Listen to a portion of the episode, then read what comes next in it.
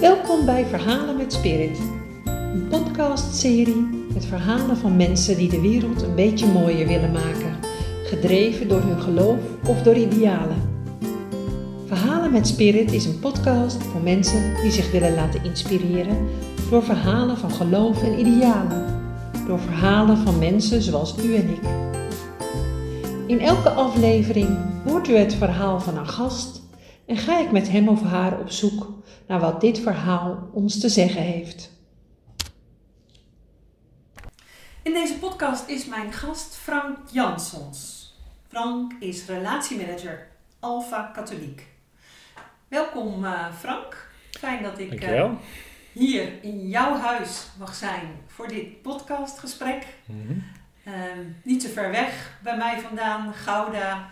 Eh, leuk dat ik hier mag zijn en dat jij tijd maakt um, voor de luisteraars om iets te vertellen over jouzelf, uh, je betrokkenheid bij Alfa Nederland. Goed, kun jij je eerst eens voorstellen aan de luisteraars? Ja, mijn naam is dus Frank Jansons en uh, ik werk bij Alfa Nederland. En uh, Alfa Nederland is een organisatie die kerken helpt om het evangelie van Jezus Christus bekend te maken. En ik doe dat speciaal voor de katholieke kerk. Ik ben zelf katholiek en uh, vind het geweldig om uh, op die manier echt een belangrijke rol in de katholieke kerk te kunnen spelen. En ik, ja, ik, daar heb ik gewoon heel veel plezier mee heb ik daaraan. Dus ik heb heel veel contact met kerken. Met, dat wil zeggen, je hebt natuurlijk nooit contact met een kerk, altijd met een mens. Maar dat zijn dus priesters of diakens of vrijwilligers of allemaal mensen die bezig zijn met het evangelie en die dat evangelie willen verkondigen. En uh, die kan ik helpen door ze bijvoorbeeld uh, een cursus aan te bevelen om te geven, alfa-cursus. Of om ze te helpen hoe ze die cursus kunnen geven. Om ze te helpen ook wat, de, wat nou echt de kracht is achter alfa. Er zijn een aantal waarden achter alfa die, die niet alleen voor de, voor de cursus geschikt zijn, maar eigenlijk voor je, voor je hele kerk zijn. Kerk zijn is natuurlijk meer dan alleen alfa geven, maar wat we merken is dat soms een alfa-cursus heel, um, uh, heel mooi gegeven wordt. Mensen helemaal onder de indruk zijn van wat ze daar beleefd hebben. Ze echt God hebben leren kennen, een ervaring opgedaan hebben van de Heilige Geest. En zijn dan helemaal bijna teleurgesteld dat het afgelopen is, de cursus. En dan is de, soms de, uh, ja, de overstap naar de, de gewone parochie, naar de kerk, best nog wel eens een grote stap. En om te voorkomen dat mensen dan tussen wal en schip uh, belanden, uh, helpen we uh, kerk ook om, om die cultuur van Alfa meer te integreren, zodat ook zo'n stap naar de kerk een kleinere stap is voor, voor de mensen, zodat ze ook echt aansluiting vinden in hun lokale gemeenschap. En dat is eigenlijk wat voor ons het belangrijkste is, dat mensen de weg naar de kerk weer weten te vinden. Dus we halen mensen niet weg bij de kerk, maar juist het tegenovergestelde. We door middel van een cursus als Alpha kun je mensen juist helpen om weer de weg naar de kerk te vinden. En daar ondersteunen wij in. En dat vind ik ontzettend leuk om, uh, om te doen. Ik hoor jou zeggen weer. Betekent dan dat de cursisten of de mensen die bij Alpha een cursus doen, um, vanuit een bepaalde kerk, dat die um, wel al vertrouwd zijn met de kerk? Of ja, dat is heel, heel divers. Ja, dus het, het woordje weer zit er misschien meer in dat de, de katholieke kerk daar vroeger misschien wat meer uh, tijd en energie in stak dan tegenwoordig.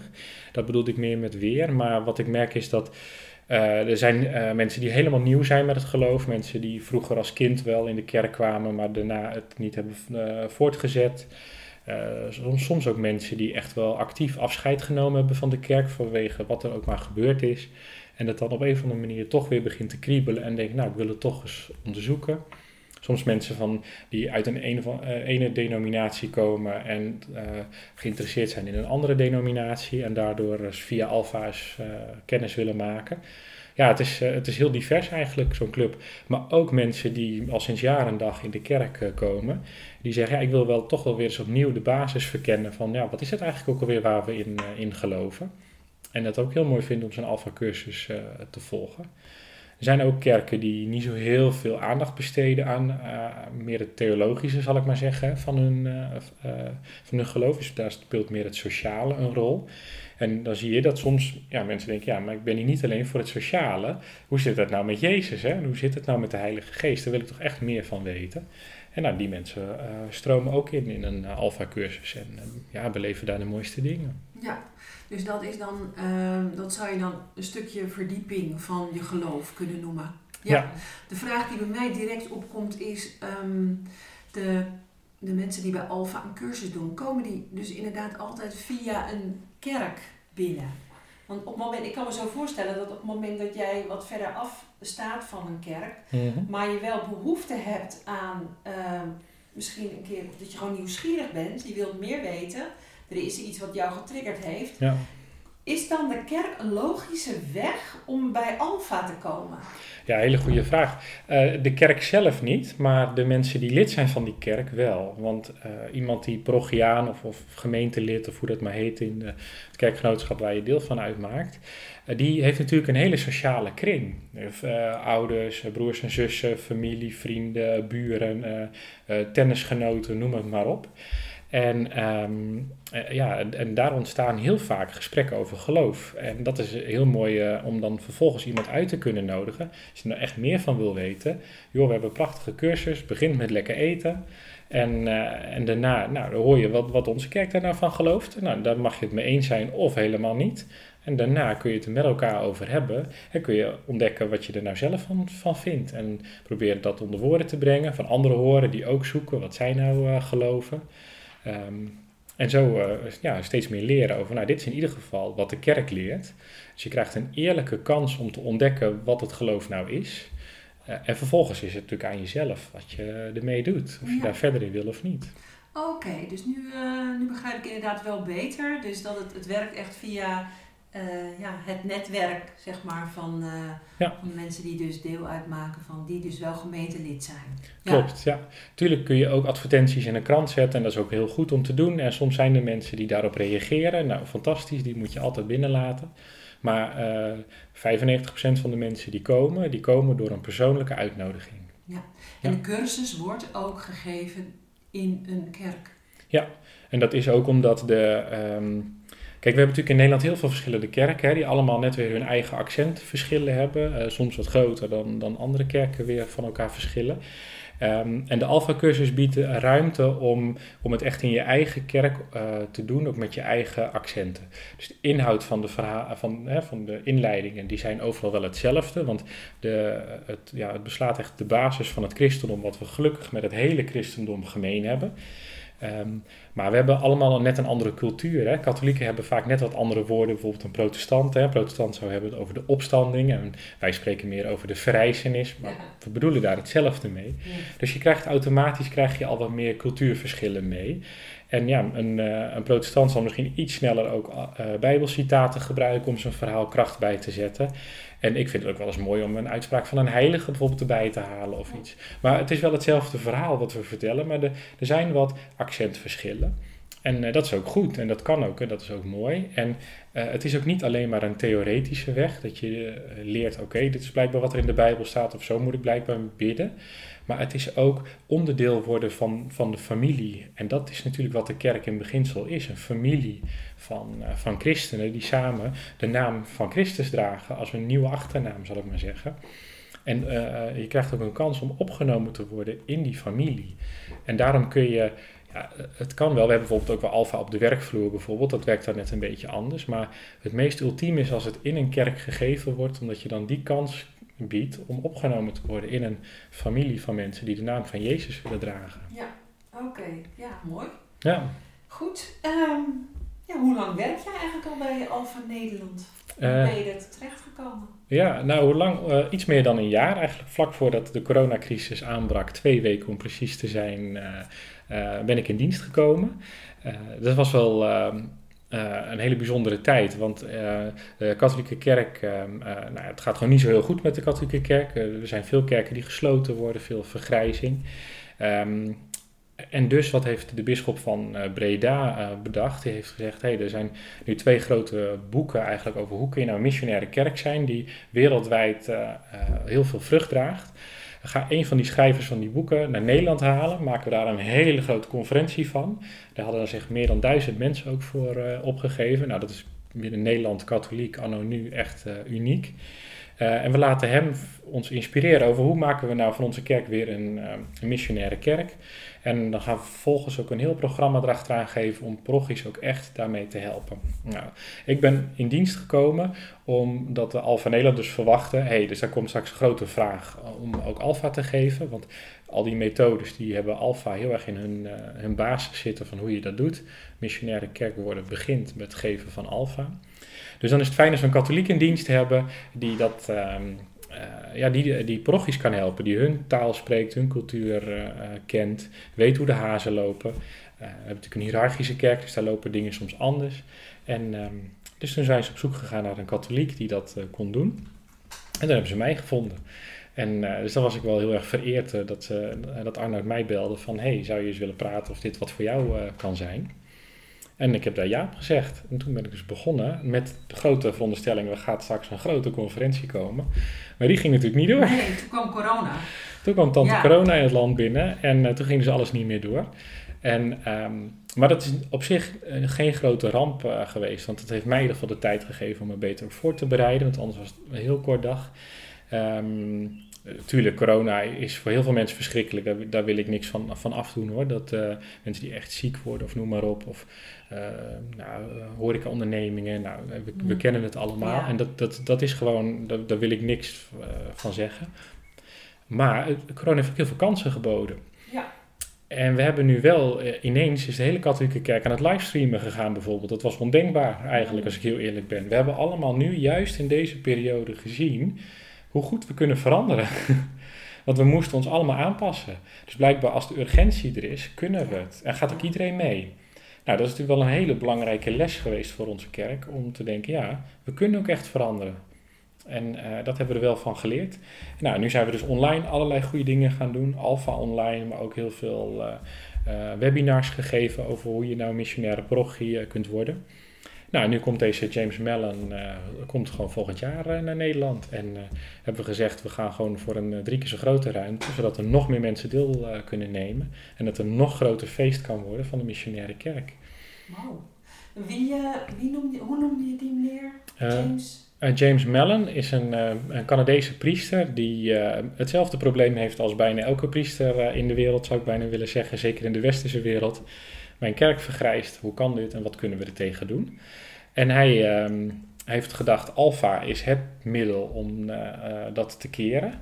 En door alfa niet alleen als een losse cursus te laten zijn, maar dat die hele cultuur van alfa, dat dat een, uh, eigenlijk de cultuur van je hele prochie zou moeten zijn. Dus dat gaat over gastvrijheid, gaat over een eerlijk verhaal vertellen wat de kerk nou gelooft.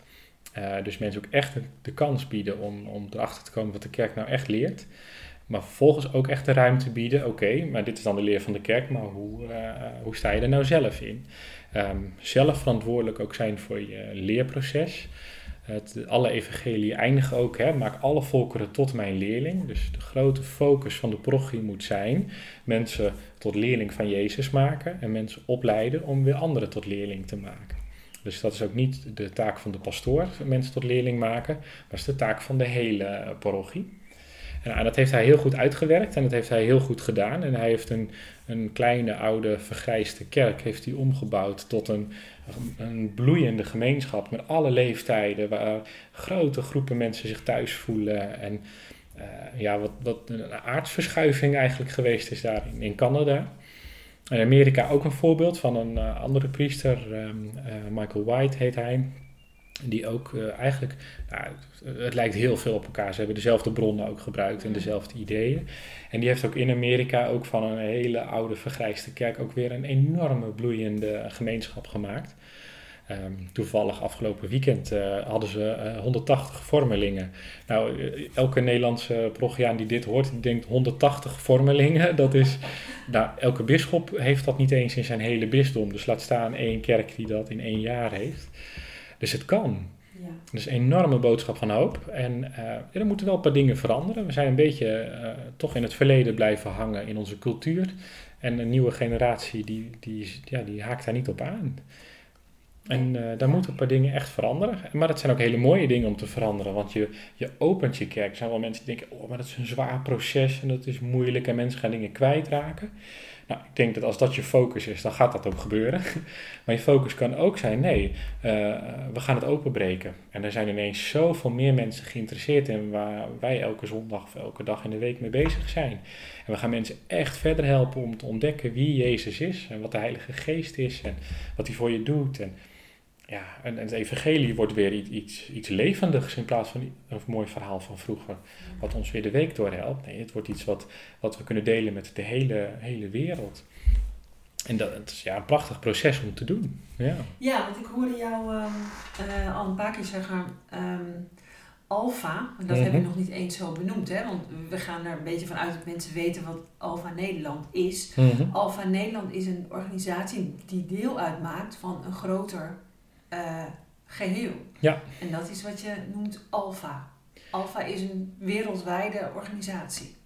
Ja, als ik het heb over Alpha, dan bedoel ik uh, specifiek eigenlijk wel de cursus. Uh, maar je hebt Alpha Nederland, dat is de organisatie waar ik voor werk, die in, in heel Nederland onder andere de Alpha cursus ja, promoot en faciliteert. Maar we hebben ook andere cursussen, een prayer course over gebed, marriage course, dus huwelijksvoorbereiding.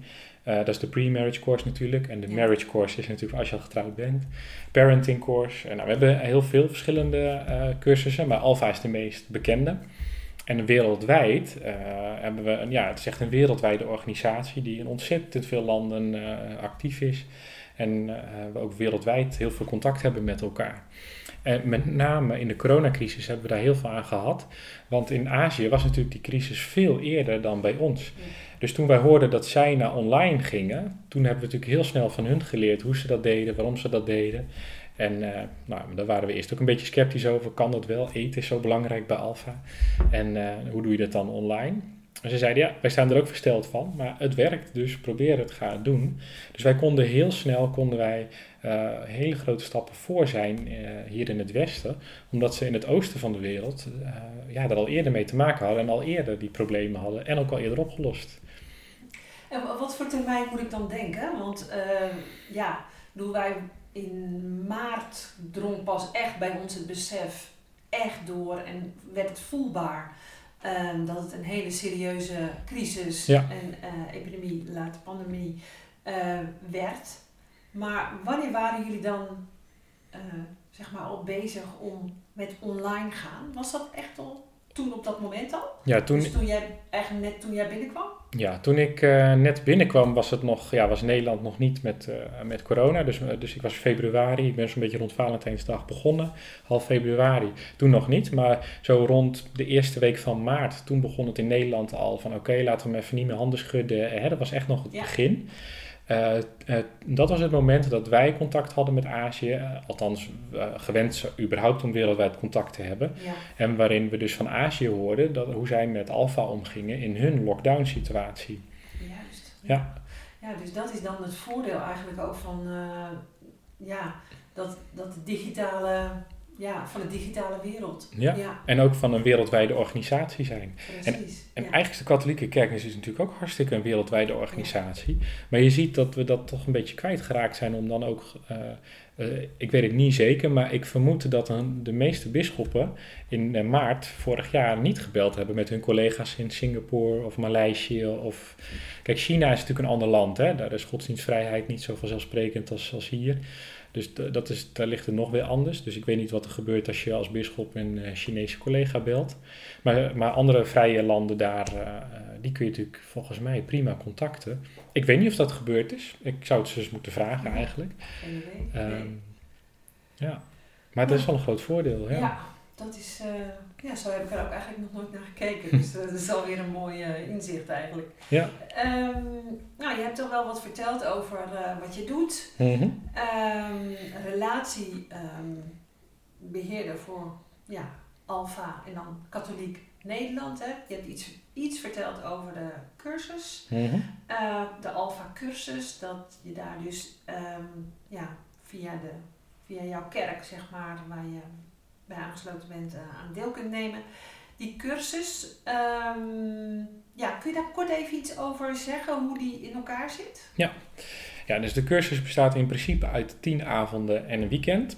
Um, en je kan nog een introductieavond ervoor uh, organiseren. En die gaat eigenlijk in uh, hele grote stappen door echt de basics van het uh, christelijk geloof.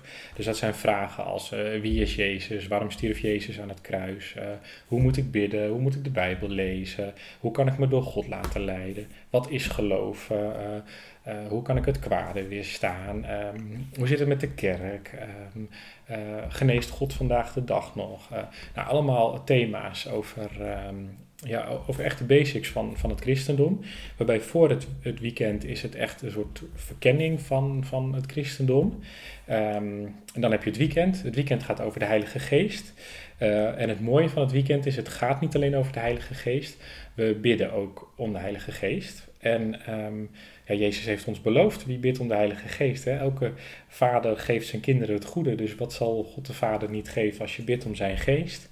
En het, het spannende, maar ook het mooie is dat als je dan bidt om de Heilige Geest, zo goed als iedereen ervaart ook onmiddellijk dat de Heilige Geest er is.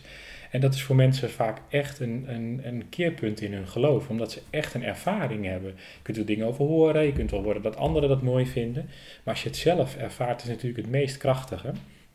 En dat gebeurt dan ook echt op het weekend. Dus ze leren de geest heel goed kennen in dat weekend. Uh, en dan daarna gaat het veel meer over, uh, ja, hoe, hoe leef je nou als christen? Dus het kwade weerstaan, bidden om genezing. Uh, hoe zit het nou met de kerk? Heeft dat voordelen om lid te zijn van een kerk? nou, hè, noem maar op. Nou, en dan na, ja, na die, die tien avonden in het weekend uh, dan zie je dat mensen echt wel een, een, een keuze kunnen maken van ja is, ja, is dit een deel van mijn leven? Voel ik me hierbij aangetrokken? Voel ik me hier thuis?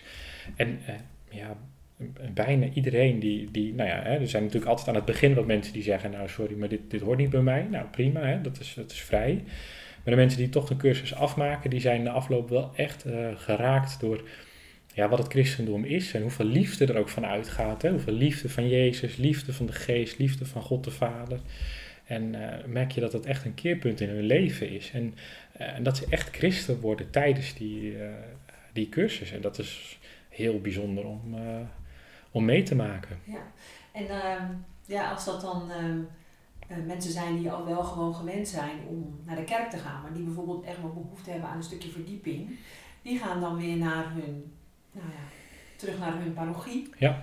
Um, wat, wat ervaren ze dan? Want ik kan me, heel, kan me toch voorstellen dat je dan wel weer merkt van ja, hoe het was. En, en dat stukje inspiratie en die ervaring die jij hebt gekregen, dat, dat, dat niet gedeeld wordt door andere mensen. Dus dat daar dan ergens een, ja, je zit dan op een verschillend level of zo. Klopt. Hoe, hoe, wat gebeurt er dan? Wat, wat hoor je daarover? Verschillend natuurlijk, maar mensen zijn heel verschillend. Sommige mensen zeggen, nou, ik heb dat mooi meegemaakt, het is belangrijk voor mijn leven en, uh, en ik ga, ga weer verder. En dit is gewoon iets wat bij mij speelt. Er zijn ook mensen die raken super enthousiast over wat Alpha is. En die willen mee in het team en die willen gewoon voortaan ook echt hun tijd en energie in Alpha stoppen. Wat een heel goed idee is, want er gaan steeds meer mensen ook vanuit de parochie eh, meemaken wat Alpha is en wie de geest is en noem het maar op. Zodat je van binnenuit natuurlijk wel echt een cultuurverandering uh, kunt krijgen. Um, ja, er zijn ook uh, mensen die zeggen, ja, ik, um, um, uh, ik, ik, zoek anderen op met wie ik toen in de alfa-groep zat. En we, we blijven als kleine groep bij elkaar komen. Of, of met, met nieuwe mensen. Maar dat echt dat kleine groepsgebeuren, dat willen we voortzetten. En we blijven met elkaar bidden, ook om de Heilige Geest. En we kijken filmpjes online samen. En dan gaan we daarover doorpraten. Um, ja, het is heel wisselend eigenlijk hoe mensen daarop uh, uh, op reageren. En sommige prochies zijn al iets verder, waardoor de cultuurkloof tussen alfa en de parochie niet zo heel groot is. Ja, en die stromen door. En daar merk je dat er echt groei komt in, uh, in de parochie. Dus ook echt waar uh, vroeger dan het, uh, ja, het, het, ledenaantal zakte, dat dat weer stijgt. Ja. ja. het mooie is dus eigenlijk, of tenminste het mooie in ieder geval zijn jullie nadrukkelijk er niet op uit om nieuwe gemeentes te stichten. Nee. Maar om juist van de bestaande gemeentes weer Um, ja, wie zou bijna, nou ja, revitaliseren hoor je wel. Dat is ja. een beetje een protestantse term natuurlijk, want uh, ja. dat is mijn labeltje. Ah, ja. maar wel weer gewoon, ik heb het je ook al eerder horen zeggen, gewoon uh, weer tot groei en bloei te laten komen. Precies, ja. ja. ja. wij helpen kerken om het evangelie bekend te maken, want we geloven dat de echte vitalisering van de kerk komt voort uit het evangelie. Ja, ja. ja, Hey, um, even een vraag die ik misschien al veel eerder had moeten stellen, maar, en, en die de luisteraars misschien ook al wel uh, uh, hadden. Maar hoe heb jij Alfa leren kennen? Ja, goede vraag. Uh, nou, um, in de katholieke kerk is het um, gebruikelijk dat als je als volwassene toetreedt tot de katholieke kerk, dat je dan een, een Peter of een meter vraagt. Um, dat ken je natuurlijk bij de kinderdoop. Hè, dat je, ja. En dat is eigenlijk oorspronkelijk van, nou ja, mochten de, de, ouders iets overkomen. Weet je, vroeger was natuurlijk de kans dat je als moeder bijvoorbeeld bij een bevalling overleed. Of, nou ja, dat was allemaal veel onzekerder dan tegenwoordig gelukkig. Maar toch is de traditie gebleven van een Peter en een meter. Die de ouders ondersteunt in de geloofsopvoeding of de ouders, uh, nou ja, mocht er echt iets ergs gebeuren met de ouders, dat de kinderen in ieder geval een plek hebben om, uh, om op te groeien. Dat is eigenlijk wat de Peter en de meter is. Maar volwassenen krijgen ook een Peter en meter en dat heeft dan niet zozeer te maken met als hun ouders iets zou overkomen, maar wel, oké, je komt nu nieuw in een kerk en ja, je, je, ja, je wordt wel voorbereid, maar zolang je in die kerk bent, zul je vast wel meer tegen vragen aanlopen of dingen willen weten. Of, of, nou, en dan is er een soort eerste aanspreekpunt voor je. Nou, daar kun je al je vragen aan stellen.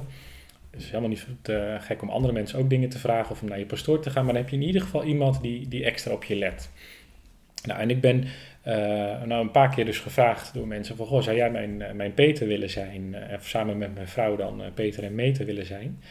En wat we merkten was dat in de hele voorbereiding, uh, dat ze ontzettend veel vragen hadden, maar ja, dat op die vragen eigenlijk helemaal niet echt, echt antwoord gegeven werd. Of dat het een beetje op de oppervlakte bleven. Maar je, je merkte dat ze heel erg een, een, uh, ja, een honger hadden naar kennis. Uh, terwijl de voorbereiding veel meer uh, ervan uitging dat die kennis er al was. En uh, dat het veel meer over de cultuur en de ervaringen van oh, ja. het katholicisme ja. gingen. Uh, dat heeft ook wel iets met de huidige cultuur in onze kerk uh, te maken. En we zeiden, ja, wat zonde. Er zijn allemaal mensen die meer willen weten en, en dat is er niet. En ja, we kunnen voor onze beter kinderen, ja, het zijn natuurlijk wel volwassenen, uh, gaan regelen. Maar laten we het dan voor iedereen die wil openen. Dan kunnen zij daaraan meedoen, maar ook, ook anderen. En toen zeiden we van, ja, zouden we niet gewoon een alfa-cursus moeten geven? Dat is het eigenlijk gewoon voor. Dat is een beproefd recept en dan gaan we dat doen. Dus uh, dat hebben we gewoon gedaan. We zijn begonnen. We hebben een, uh, een team uh, verzameld. Dat was heel wonderlijk, want het is niet altijd makkelijk om vrijwilligers bij elkaar te krijgen. En voor Alfa heb je best een team nodig, want je moet mensen hebben die gaan koken. Je moet mensen hebben die een inleiding kunnen geven. Gastheren en dames, mensen die bidden. Gebed is ook heel belangrijk bij Alfa. Nou, je hebt best wel heel veel rollen, een coördinator. En ik dacht, nou ja, oké, als we Alfa gaan doen. Dus ik vraag gewoon eens een paar mensen die ik ken, die, dat, die daar geschikt voor zouden zijn Stel je voor als we alfa zouden doen, uh, zou je meedoen? Zou dat wat voor je zijn? Nou, iedereen zei gewoon meteen ja. Okay. Dus ik heb dat wel echt ervaren als, hé, hey, dit is wel, dit is iets waar de geest in meewerkt. Dit, ja. die, die heeft dit al voorbereid. Ik hoef nu eigenlijk alleen maar te oogsten, want uh, de geest heeft al gezaaid. Wow. En uh, dat was heel bijzonder. Dus ik op een gegeven moment een, een appje naar de pastoor. Ik zei, ja, we hebben het idee opgevat om alfa uh, te gaan doen in de parochie. Het is altijd belangrijk om wel met je pastoor daar ja, over af te stemmen. Ja. Maar ook tot mijn eigen verbazing, ik heb eigenlijk mijn hele team al rond. oh, en ja. zo van, ja, dus, dus ja, kunnen we starten? Moeten we nog iets? Of, dus, Doe je mee? Ja, dus hij schrok eerst een beetje dat het zo snel ging. Want het bleek, hij wilde eigenlijk al jarenlang, wilde die alfa. Alleen ja, degene in zijn team die, voor, uh, die dit in zijn portefeuille had, die was gewoon ja, niet zo enthousiast over alfa. Die had heel erg het idee van nee, je moet mensen geen kennis geven, maar je moet mensen ervaring geven. Maar alfa is allebei. Maar goed, dat, dat, was dus niet helemaal een match blijkbaar. Maar die was net overgeplaatst naar een andere parochie. Dus de tijd was er wat dat betreft ook echt rijp. Dus hij had al in zijn hoofd, nou ja, oké, okay, nu is het tijd daar om iets met alfa te gaan doen. En ineens, ploep, kreeg hij een appje van mij. Ik heb het ja. al rond. Dus hij was ook wel weer blij natuurlijk. Maar uh, nou ja, dus, hij schrok eerst een beetje, maar toen was hij ook wel weer blij. En toen zijn we begonnen. Dus we zijn gaan langs alle kerken gegaan om te vertellen. Nodig mensen uit. En uh, folders en dingen gemaakt om om door te geven. Hè. Dus, en, en, toen hadden we binnen no time hadden we ook gewoon een groep van, ja, van meer dan 30 mensen die, die mee gingen doen. Ja, dus, langs allerlei kerken? Sorry. Uh, oh ja, we hebben um, en tegenwoordig is een parochie vaak een samenwerkingsverband van verschillende kerken in verschillende dorpen. Ja. Goeie vraag. Oké, okay, ja. Ja, dus hier in Gouda is dat dan dus, hebben we twee, hadden we toen twee kerken, inmiddels hebben we eentje gesloten. Maar de dorpen eromheen, die hebben ook allemaal hun eigen kerk, maar dat is dan één, één parochie, zeg maar. Ja. Ja. En uh, dus de deelnemers, uh, die kwamen uit de verschillende kerken? Uh, ja, dus een aantal kwamen uit die kerken. En een aantal, we hadden natuurlijk met name een oproep gedaan. Nodig mensen die je kent uit voor Alfa. Ja. Dus een beetje ook warm gemaakt voor, nou ja, kijk om je heen hoe leeg het is. Hoe mooi zou het zijn als het weer gevuld is. Nou, Ja. heel simpel. Dit is de folder. En deel die uit aan mensen die je kent, die, eh, die, die hier nooit zitten. Waarvan je denkt, nou, die zouden misschien wel eens wat meer willen weten over Jezus. Dus, Mhm. nou, dus eigenlijk met die simpele opdracht hebben we ja, mensen toch een beetje aan het werk gezet om mensen uit te nodigen. We hebben eh, alle gebedsleiders die we in uh, Prochie hebben gevraagd om er ook echt voor te bidden. Uh, dus, dat, hè, dus we hebben ja, tegenwoordig gewoon minder priesters dan we zouden willen. Dus dan zijn de leken die gevraagd worden om, uh, als er geen priester is, om toch voor te gaan in de liturgie. En dan uh, dus als gebedsleider. Maar dat zijn dus mensen die een biddend leven leiden. Dus we hebben gevraagd of zij dan in hun gebed mee willen nemen. Dat mensen ja zeggen op de uitnodiging. En dat... Nou, ze kunnen blijkbaar fantastisch goed bidden, want we hadden echt een grote groep. dus dat was een crisis in de keuken, want dan moesten we ineens voor een hele grote groep mensen gaan koken. Maar dat zijn de heerlijke problemen natuurlijk. Ja, maar dat was ook allemaal nog ruim voor corona, dus uh, ja. Waar je het over hebt. Hè? Klopt, ja, ja zo'n zo twee, drie jaar voor corona. Ja. ja, ja. En toen was het al wel uh, bij Alfa, Nederland, zeg maar, was het al wel gebruikelijk ook uh, om cursus te geven in de katholieke kerk. Uh, ja, dus uh, um, uh, toen was het zo dat je, je hebt de, het RK Alpha Centrum in Leiden. Dat is van een, een pastoor, een katholiek, die Alpha voor de katholieken toegankelijk wilde maken. En je had Alpha Nederland, die voor de rest van de, van de kerken was. Zij hebben heel lang met elkaar goed contact. hebben ze nog steeds, hebben we nog steeds, ik mag nu weer zeggen. Maar um, en hebben ze ja, eigenlijk is het niet zo handig dat je een aparte katholieke poot hebt. Want Alpha Nederland zit ook in dat internationale netwerk. En uh, ja, om dan een aparte katholieke is eigenlijk niet zo handig. Dus hebben ze afgesproken van, is het niet handig als jullie nou een katholiek aannemen? Dat, dat het wel echt door een katholiek dan gedaan wordt, maar dan wel binnen jullie organisatie. En dan gaat het RK Alpha Centrum zich veel meer richten op wat zou je nou voor Alpha kunnen doen. Hè, niet iedereen zegt ja op een uitnodiging, maar wat kun je dan doen om mensen uh, te bereiken voor het evangelie?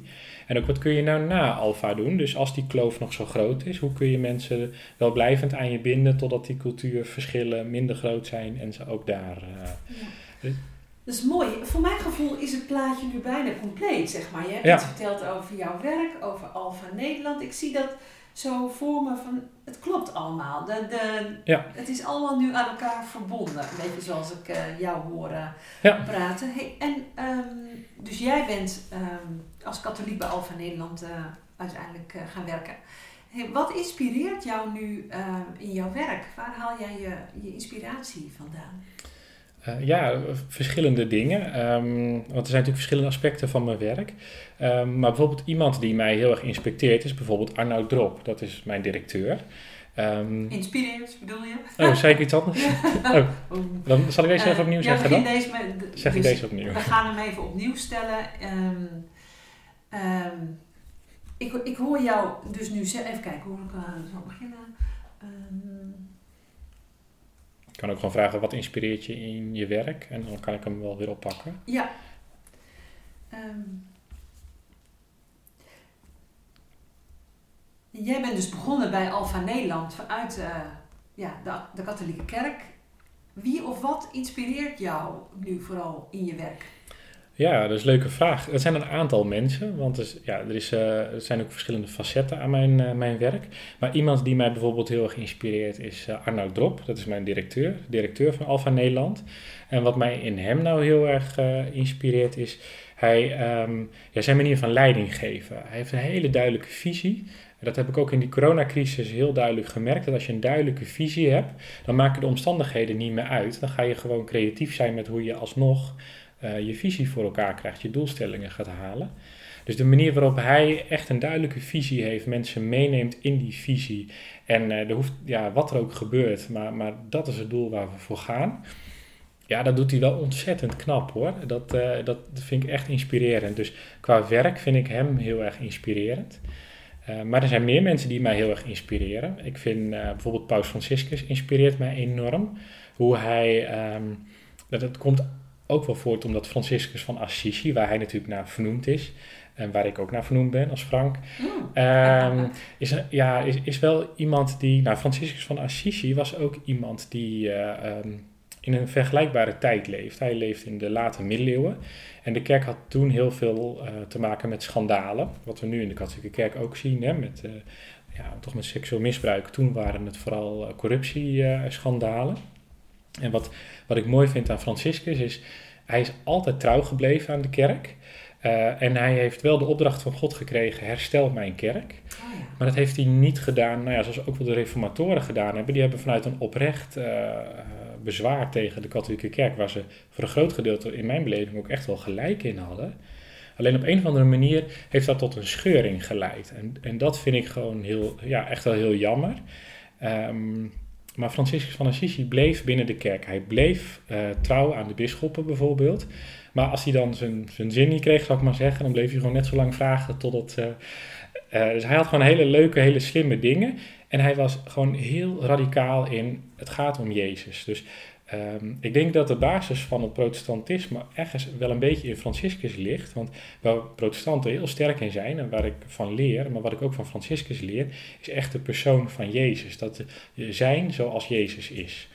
Uh, voor Franciscus van Assisi ja, was Jezus vooral God. We geloven natuurlijk dat Jezus God is en mens. Maar de focus lag vooral dat de goddelijkheid van Jezus. Dat was wel echt het belangrijkste. En daardoor was Jezus ook een soort van onbereikbaar. En wat Franciscus als eerste in de geschiedenis deed, volgens mij, maar misschien waren er mensen voor hem, maar ik ken niemand van daarvoor, was nee, maar Jezus was ook volledig mens. Dus alles wat Jezus deed, dat kunnen wij ook doen. Dus hij ging tot in het extreme proberen op Jezus te lijken, omdat hij zoveel van Jezus hield. En, nou, en dat, ja, dat vind ik zo inspirerend om te zien hoe hij dat deed, eigenlijk dwars in een kerk die, die, die nou ja, toch wel een beetje misvormd geraakt was in de middeleeuwen. Toch zo trouw blijven aan de kerk en ook trouw blijven aan Jezus. Ja, en nou ja, hij kreeg dus de opdracht van Jezus zelf, herstel mijn kerk. En um, eerst heeft hij dat heel letterlijk opgevat, een klein vervallen kerkje, en is hij met uh, stenen gaan sjouwen en heeft hij dat opgeknapt. En later realiseerde hij zich, ja, maar mijn hele manier van leven trekt zoveel broeders aan. Binnen no time had hij duizenden broeders in, in talloze landen die wilden leven zoals hij. Um, wat echt een nieuwe discussie in de kerk opgeleverd heeft. Van, van hoe zit het nou met Jezus en, en hoe werkt het nou eigenlijk? En hoe, moeten we niet wat aan die corruptie doen en, en noem het maar op. Dat, um, dat hij de, de kerk hersteld heeft in, in die zin dat de kerk echt van koers gewijzigd is door hem, maar wel van binnenuit. En uiteindelijk werd zijn roeping zelfs nog groter. Door zijn liefde voor de schepping en voor zijn natuur ja. uh, heeft hij uiteindelijk zelfs de kerk in een nog groter perspectief gezet, namelijk de kerk van de hele schepping, de hele natuur. Hij zei ook: Ik heb geen klooster, want de wereld, dat is mijn klooster. En ook hoe hij bijvoorbeeld met de moslims omging in tijden van kruistochten. Dus weer hartstikke actueel hè, met, met alles wat we merken in het Midden-Oosten. Midden in de kruistochten ging hij naar de sultan toe. Moslims kennen Franciscus van Assisi daar ook van en hebben ook heel veel respect voor de christenbroeder die ons bezocht, eh, noemen zij hem. En um, hij zegt, ik heb gewoon heel veel van de sultan ook geleerd. Omdat hij uh, stond super overtuigd in zijn eigen uh, geloof. Dus de islam was voor hem geen bedreiging. Hij, ja, hij voelde zich zo verbonden met Jezus. Eigenlijk was niks een bedreiging voor hem. Dus hij kon zo daar naartoe gaan. En hij, hij, wilde zo luisteren naar wat, wat nou ja, de, de vijand eigenlijk nou precies te zeggen heeft. En daar heeft hij zo de harten van, van de sultan en van, van zijn dienaren mee, uh, mee geroerd. Dat er echt een vriendschap ontstaan is, midden in de kruistochten. Nou, en dat is ook precies wat er in Alfa in een kleine groep ook gebeurt. Je zegt, ja, jij hebt misschien een hele andere opvatting dan, ik, maar vertel, wat is dat? En nou ja, oké, jij denkt anders, maar misschien kan ik daar toch iets van leren. En misschien kun je ook iets van mij leren. En, en daar groeit een eenheid en het gaat echt wel over de inhoud. We, het is niet zo dat niks gezegd mag worden als het uh, verschilt. Maar daar ontstaat iets bijzonders. En ik ken eigenlijk niemand anders die dat zo bijzonder gedaan heeft als Franciscus van Assisi. Misschien Willy Brothers, iets uh, in de ja, 600, 700 leefde hij. Maar, maar, Franciscus was daar echt, echt een kanjer in, zou ik maar zeggen. Ja. En dat zie je in Paus Franciscus ook terug. En dat is ook iemand die mij daarin enorm uh, inspireert. Maar alles leidt natuurlijk terug tot die ene persoon en dat is Jezus zelf. Ja, ja. Ja. Mooi, wauw. En hoe, ehm, hoe zou jij dan op Franciscus willen lijken? Ehm, nou, op eh, eh, een- Franciscus van Assisi. Van Assisi, ja. Eh, allereerst zijn, ehm, zijn ontwapenende eenvoud. Dat hij was, ja, hij had niks. Hij was hartstikke arm. eh, daar koos hij ook zelf voor. Hij wilde ook helemaal geen geld hebben. En hij was heel ontwapenend doordat hij, ja, eigenlijk als je hem zag zou je denken, nou, moet daar nou iets van uitgaan?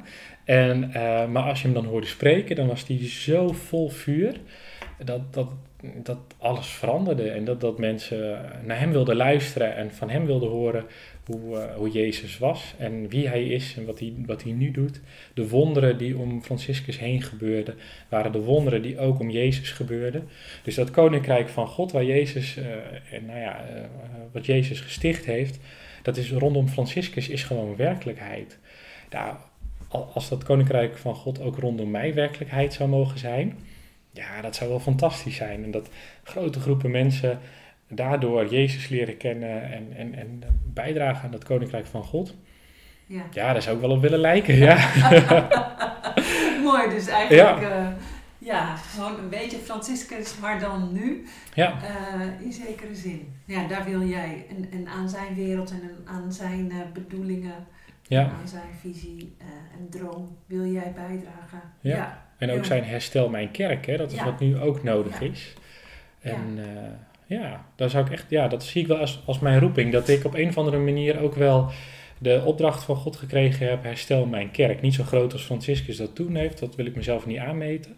Maar dat ik daar een rol in speel, dat geloof ik echt. Ja. Ja. Ik hoorde jou net iets zeggen over eh, roeping en ook over eh, herstel mijn kerk. Kun je mij eens meenemen naar een situatie waarin je dat echt hebt ervaren? Ja, dat kan ik wel. Ehm, om eh, niet eh, al te langdradig te zijn, dus eh, even kort er doorheen. Maar ik ben opgegroeid in een gezin met een katholieke moeder en een protestante vader. En ik mocht op eh, ehm, 13, nee, wat was ik, 15-jarige leeftijd zelf kiezen eh, of ik eh, protestant wilde zijn, belijdenis doen of eh, vormsel wilde doen en eh, dus katholiek wilde zijn. En toen dacht ik, ja, als ik dan eh, voor een protestant zou kiezen, ja, er zijn er zoveel denominaties, dan wil ik ook niet beperkt zijn tot alleen die van toevallig mijn vader, Nederlands hervormd. Dan wil ik ook kijken wat er allemaal nog meer is.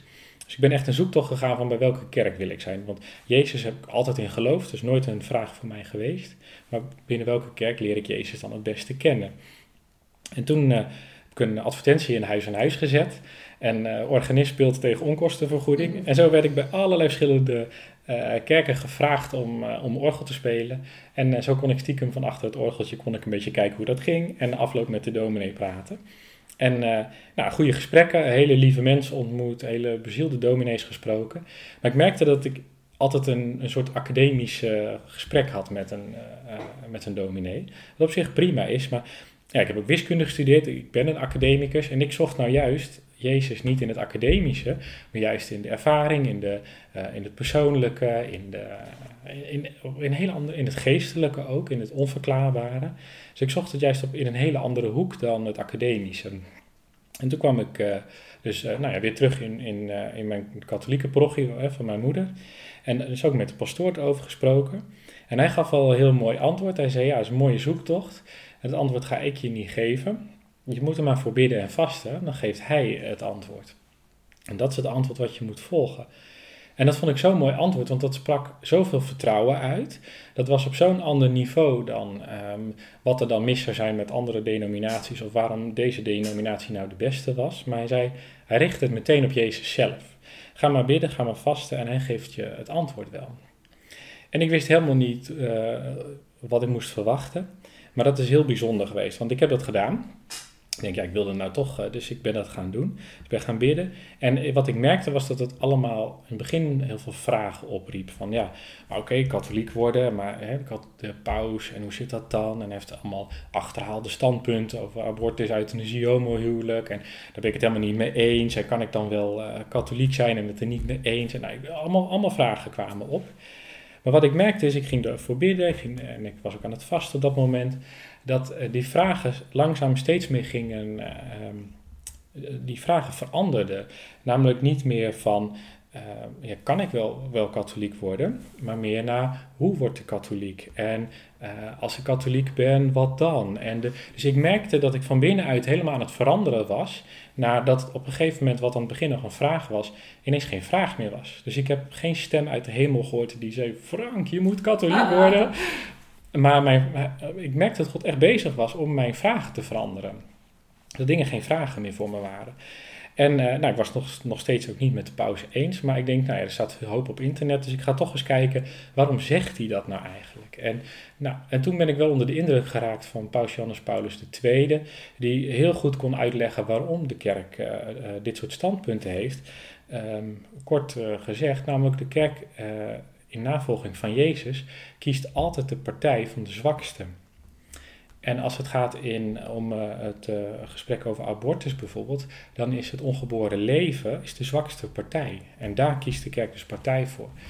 Uh, als het gaat om euthanasie, ja, dan is het dus de, de, degene die dus op sterven ligt, is, is de zwakste. Niet de familie eromheen. Dus het gaat allemaal vanuit de zwakste. En ik herkende dat heel goed vanuit wat ik van Jezus wist, die ook altijd voor de zwakste partij ging. En um, dus het begon, het begon me echt te dagen van, ja, het is dan misschien niet zo modern, maar er zit wel degelijk wat in. Nou, en zo raakte ik dus steeds meer enthousiast over wat de kerk allemaal leerde. En ik, ik, ik was echt aan het groeien en ontwikkelen en, nieuwe dingen aan het leren. En um, ja, die enorme rijkdom van 2000 jaar christendom, die de katholieke kerk dus al die tijd goed bewaard heeft, ja, daar raakte ik steeds meer van onder de indruk. Nou, toen ging ik studeren, toen kwam ik in een andere parochie uh, terecht. En, ja, en daar, daar ervoer ik helemaal niks van, van wat mij nou zo gedreven had om, om, uh, om katholiek te worden. En het was ook niet echt een, een druk bezochte parochie, zou ik maar zeggen dat ik echt wel bezig ben gegaan met de vraag: hoe kan het nou dat, dat we zo'n mooi geloof hebben en dat de kerk toch leeg loopt? Ja, en toen heb ik wel echt ook dat in gebed voorgelegd. En toen heb ik wel echt de, de, de roeping ervaren van die eigenlijk Franciscus ook had: oh, herstel mijn kerk. Ja. En dat is wel echt, uh, echt bijzonder geweest. Want ik ben daarna allemaal mensen in contact gekomen. Ik heb allerlei literatuur gelezen. Ik heb mensen uit het buitenland gesproken die, die wel in een, in een uh, bloeiende katholieke kerk staan. Um, met bisschoppen mogen spreken. Um, nou, uh, je kunt ze gek niet verzinnen. Uh, bezocht. Dat zijn helemaal enorme events met, met miljoenen jongeren van over de hele wereld uh, uit de katholieke kerk. Ook hoe gaat het nou in jouw land? Nou, en toen heb ik echt geleerd en ontdekt, en ik zie dat ook echt als een gebedsverhoring, van waar schort het nou aan bij ons, dat het bij ons niet lukt. Nou, en toen kwamen uiteindelijk die boeken Rebuild en Divine Renovation, waar ik eerder al over sprak. Ja, en toen vielen echt alle puzzelstukjes in elkaar. Ik, ik zag in die boeken precies dat spoor wat ik ook gevolgd had. En waarvan ik dacht, wauw, dit is wat ik, waar, ik nou, ja, waar ik ook altijd mee bezig ben geweest. En nu zie ik het prachtig, ook in een praktijkvoorbeeld, dat het ook echt zo is. Ook een aantal nieuwe dingen geleerd in die boeken.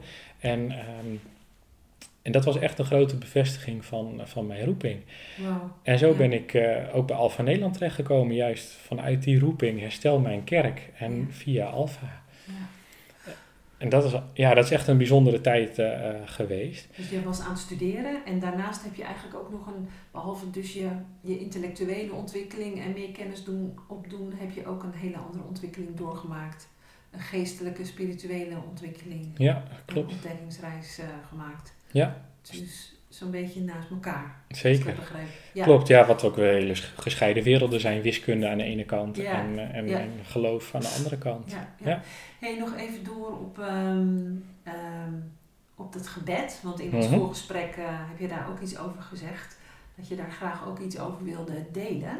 Mm -hmm. um, want jij hebt ook echt wel ervaring uh, gehad dat, dat er ook echt daadwerkelijk gebedsgenezing mogelijk is. Kun je mij eens meenemen naar een situatie of een gebeurtenis waarin jij echt hebt ervaren dat, dat de stem van Jezus, de naam van Jezus, er was en er klonk. Ja, zeker. En, en dat, dat die krachtig is. En dat is nog vrij recent eigenlijk, één of twee maanden geleden nog maar.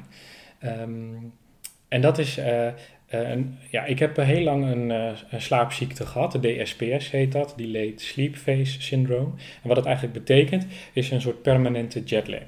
Dus mijn biologische klok werkte gewoon niet goed. Door, uh, ik kon s'avonds niet in slaap komen en s ochtends niet, uh, niet wakker worden. En daardoor versliep ik mij zeer regelmatig. Dus gewoon wel vier, vijf keer in de week dat ik me echt gewoon dwars door de wekkers heen versliep. En het kon ook voorkomen dat ik gewoon rustig om twee uur s middags pas wakker werd. Dus ook gewoon echt verslaven, zeg maar. Dat er paniek op mijn werk uitbrak van waar is Frank, er zal toch niks gebeurd zijn. Super lief is, maar ik schaamde me de oren uit mijn of weet het, de ogen uit mijn hoofd, dat ik weer zo lang geslapen had. En, en ik weet, ja, en, uh, heel veel dokters gezien, heel veel verschillende artsen hebben ernaar gekeken. Ze hebben het nooit echt goed kunnen meten, nooit echt uh, wel van alles geprobeerd, maar nou ja, dus, uh, ja, alle goede bedoelingen ter spijt nooit echt, echt verder ingekomen. Tot ik bij een uh, internationale ontmoeting kwam van Alpha. Ik mocht vier proggies meenemen die, die heel goed bezig zijn met proggievernieuw met Alpha. Die had ik meegenomen. En het thema van die uh, specifieke bijeenkomst uh, was eigenlijk de avond over genezing. En er was een, eigenlijk mijn collega uit Wales. Um, Chloe Swart heet zij. En die, um, die heeft, doet echt een PhD naar gebedsgenezing. En, en zij was daar. En uh, toen uh, en de, host van die bijeenkomst die zei: Hé, hey, ik zie dat, dat Chloe er is, kom er even bij. Dus dan kwam ze zo mooi in beeld. En goh, nou vertel eens even waar je mee bezig bent. Nou, zij vertellen over gebedsgenezing. En toen zei de host: Ja, maar er zijn hier misschien ook wel mensen die wat hebben. Kun je ook voor ons bidden? Oh ja, tuurlijk kan dat wel. Dus nou, aan het einde van, van die bijeenkomst zei ze: van, Nou, dan, dan, nodig ik je nu uit om, om voor ons te bidden. En ik dacht, nou ja, ik heb wel wat, want mijn slaapproblemen zijn echt wel ingewikkeld. Dus, um, uh, dus ik heb gevraagd, dan kun je ook voor mijn slaapproblemen bidden. En uh, dat heeft ze op dat moment gedaan. Dus dat was online, dat was niet fysiek, dat was online. Ze heeft op dat moment voor mij gebeden. Ik was diep onder de indruk van de manier waarop, want het was van alle poespas ondaan. het was heel simpel. Ze vertelde dat Jezus je echt wil genezen en dat hij het ook nu wil. En je moest een paar dingen meebidden met haar en een paar dingen die ze zei, zelf zei. En ik heb nog nooit iemand zo bijzonder horen zeggen. En be gone. Dat was echt heel bijzonder. En, maar ze deed het zoveel geloof en met zoveel passie. En nou, echt heel bijzonder dat ik op dat moment, ik was ervan overtuigd, ik ben genezen. Ik wist het niet, want daarvoor moet je eerst nog slapen en, en wakker worden ja. natuurlijk. Ik heb niks gevoeld, maar ik, heb wel, uh, ik was er wel van overtuigd, ik ben genezen. Nou ja, oké. Okay.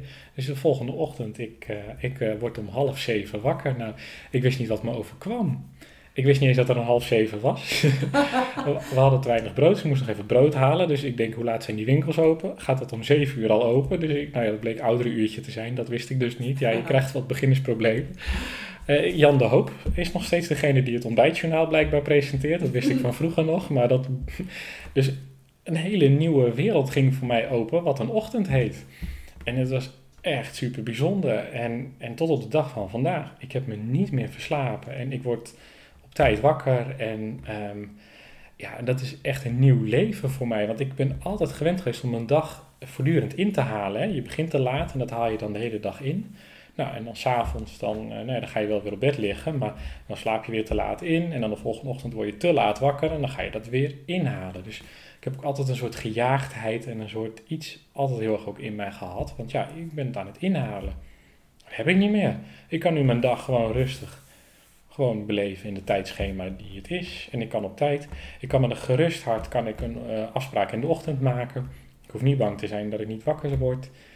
Uh, nou. Het is echt een wonder. Ja. Jeetje. Ja. Het is echt een wonder. Ja, het verhaal van jou. Um, ja slaapprobleem dat gewoon gen, ja, genezen is. Eigenlijk van, ja, echt wel een genezing. Ja. Wow.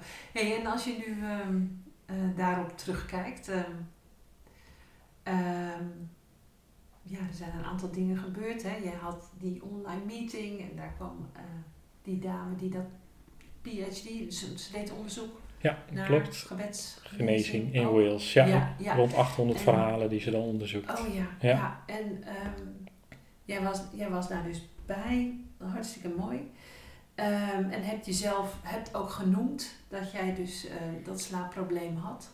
Neem ik aan. Uh, ja, nee, ja. Ze, ze, beet, ze, heeft eigenlijk nog gebeden, in, ook nog in zijn algemeenheid. Dus mensen, je kon het in de chat, uh, kon je het wel, wel zetten. Ehm, en ik, de- nou ja, dus er kwamen, er, er was al vijf keer slaapproblemen. Dus ik dacht, ja, het heeft niet zoveel zin om dat nog een keer te typen. Dus ze heeft eigenlijk nog in, in zijn algemeenheid voor slaapproblemen gebeden. En dat was blijkbaar voor mij al genoeg.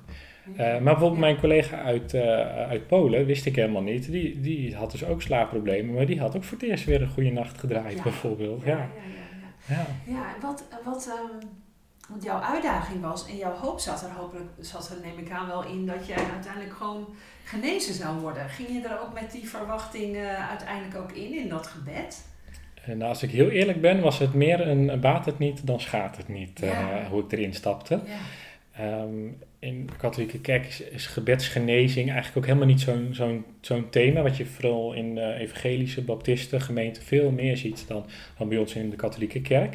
Maar toch is wonderbaarlijke genezing wel iets van onze kerk. Hè. We kennen natuurlijk heiligen die mensen genezen hebben. Nou, denk aan Lourdes bijvoorbeeld. Ja. Maar op een of andere manier is het in onze kerk toch iets verworden van, nou ja, van, van de hele heilige mensen, zeg maar, die, die dat dan kunnen. En niet iets van, van, van iedereen die dat kan.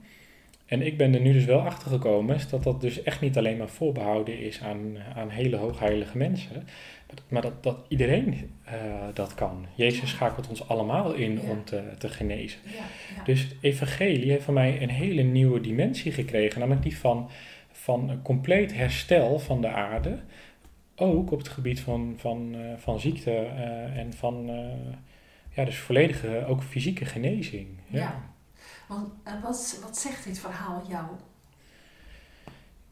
Nou, dat, dat, ehm, dat God, eh, ja, wat zegt het mij? Ja, het, het, het maakt mijn beeld van God nog groter, zou ik maar zeggen. Hè? Dat hij dus nog meer doet en nog meer wil en nog meer kan. Dat hij zelfs, en, en dat hij ook nog persoonlijker is dan ik al dacht. Hè? Dat hij s- specifiek met mijn biologische klok bezig is. Hè? Dat is wel heel specifiek. Ja. En dat is, is dus wel zo. En ik geloof niet dat dat aan mij ligt, want ik ben wat dat betreft, eh, net als ieder andere mens in de, eh, in de ogen van God, daar ben ik echt van overtuigd. Ik vind het wel eens lastig als mensen niet genezen. Denk ik, goh, waarom ik wel ik, en een ander niet? Hè? Dat vind ik wel, ik denk ja, ik zou die ander misschien wel eens af en toe nog wel meer gunnen, want sommige mensen hebben nog wel heftigere dingen dan ik. Maar nou goed, voor blijven bidden en hopen dat het daar ook zo snel mogelijk wel gebeurt. Ja. Maar eh, ja, wat zegt dit verhaal? Dat Jezus echt zo concreet met ons mensen bezig is. En, en dat hij ook echt het beste met ons voor heeft. En dat hij dus, ja, wat hij 2000 jaar geleden in, in de persoon van Jezus gedaan heeft, dat doet hij gewoon nog steeds. En, en wat daar dus heel cruciaal aan is, is dus die, die naam van Jezus. Hè, dat vroeg je ook. Dus het is ook in the name of Jesus, be gone, zei ze. Dus in de naam van Jezus, ga weg. En dat is zo sterk in die naam eh, uitspreken, de autoriteit die Jezus ons gegeven heeft. Ehm, en dat is wel iets wat ik van protestanten leer hoor. Dat vind ik echt wel mooi. Als een protestant bidt, eindigt hij vaak in Jezus' naam. Amen. Hè? Wij katholieken zijn veel meer gewend door Christus onze Heer. Amen. We hebben gewoon allebei net een andere Bijbelse oorsprong. Hè? Dus eh, Jezus zegt, wat je mijn naam vraagt, zal ik je geven. En, eh, maar hij zegt ook, niemand komt tot de Vader, tenzij door mij. Dus nou ja, dat, heeft, dat is allebei waar. Dus eh, tegenwoordig sluit ik met een dubbele afsluiting. Dus, door Christus en in de naam van Jezus, amen, zeg ik dan. Ik doe het nu allebei.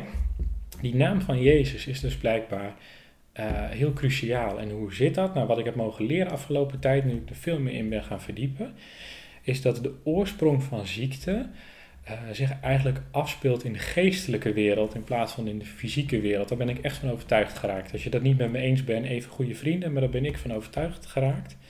Dat ehm, je hebt gewoon de strijd tussen goede en, eh, en slechte geesten. Aan de ene kant God en de engelen en de heilige geesten, noem maar op. En toch ook echt de duivel en de demonen en, en die wereld.